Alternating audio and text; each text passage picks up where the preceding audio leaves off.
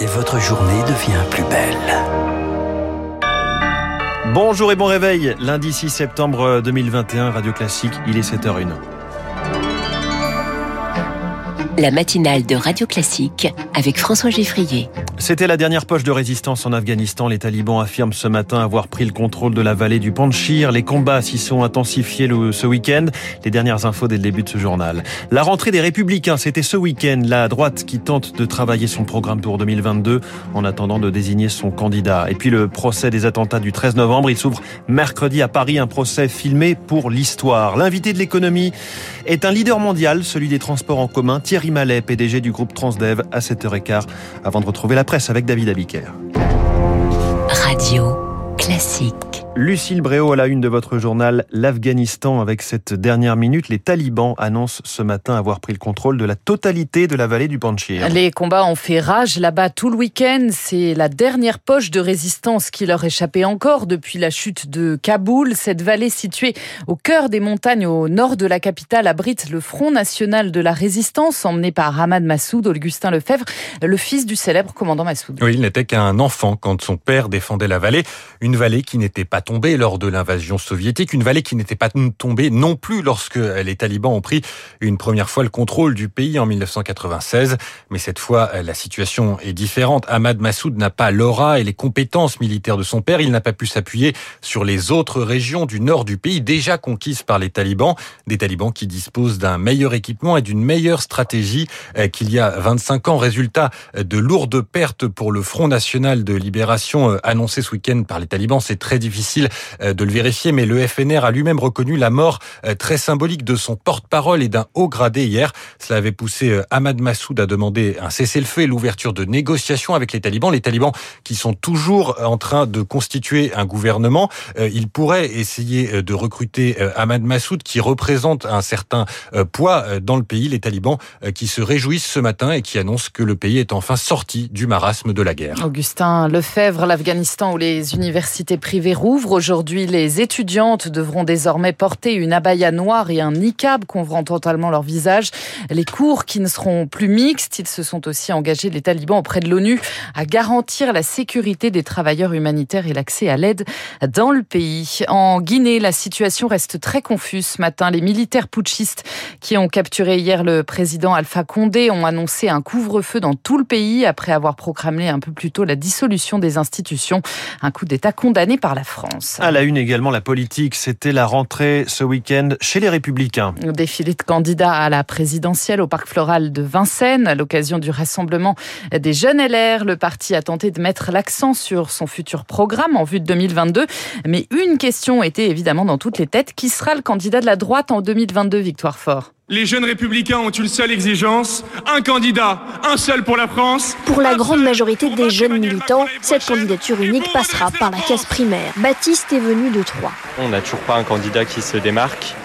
Dans la situation actuelle, je pense que la primaire, c'est la meilleure des solutions plutôt que de s'engager seul comme Xavier Bertrand tend à le faire actuellement. Ils ne sont pas toujours tendres avec le président des Hauts-de-France qui refuse toujours de s'y soumettre. S'il se sent tellement euh, confiant d'avoir les présidentielles, alors pourquoi il ne vient pas se mouiller aux, aux primaires de la droite ? On ne peut pas se présenter à l'élection présidentielle tout seul, dans un coin. Pour Pierre-Antoine, il faut surtout mettre les égos de côté et être plus pragmatique. Valérie Pécresse d'un côté, Xavier Bertrand de l'autre, ouais là ça fait un peu mal, surtout quand on sait que réunis ils peuvent faire vingt-neuf à trente pour cent, donc euh, voilà. Cette primaire se transformerait-elle en bourbier pour la direction du parti, toujours frileuse à l'idée de l'organiser ? Damien Abad, président du groupe L R à l'Assemblée nationale. Emmanuel Macron ne passera pas par la, la primaire, Marine Le Pen ne passera pas par la primaire, Éric Zemmour ne passera pas par la primaire, donc on a le droit de s'interroger sur ce processus-là qui pour le moment est choisi uniquement par les Verts, même la gauche ne passera pas par la primaire. En Entre le parti et ses militants, deux sons de cloche. Il faudra pourtant trancher la question le vingt-cinq septembre. Le reportage de Victoire Fort et à moins de huit mois de la présidentielle, le duel Macron-Le Pen reste le scénario privilégié au second tour dans les sondages, quel que soit le candidat de droite. D'après l'I F O P pour le Figaro, au second tour, le chef de l'État arriverait en tête avec cinquante-six pour cent des voix. Le procès des attentats du treize novembre deux mille quinze s'ouvre mercredi à Paris. mille huit cents parties civiles, plus de trois cents avocats, vingt accusés, procès hors norme. énorme par la nature de ce qui est jugé. Une série d'attentats qui aura fait cent trente morts et plus de mille trois cents blessés. Un procès qui sera filmé par huit caméras, nécessaire pour l'histoire, pour l'historienne Sylvie Lindeperg, spécialiste du rapport de la justice à l'image. Ce qui va être en jeu dans l'enceinte de cette salle d'audience va déborder très largement la question du sort des accusés pour engager des questions politiques, sociétales, pédagogiques, mémorielles, hein, d'autant que vont manquer dans le box les principaux auteurs des attentats.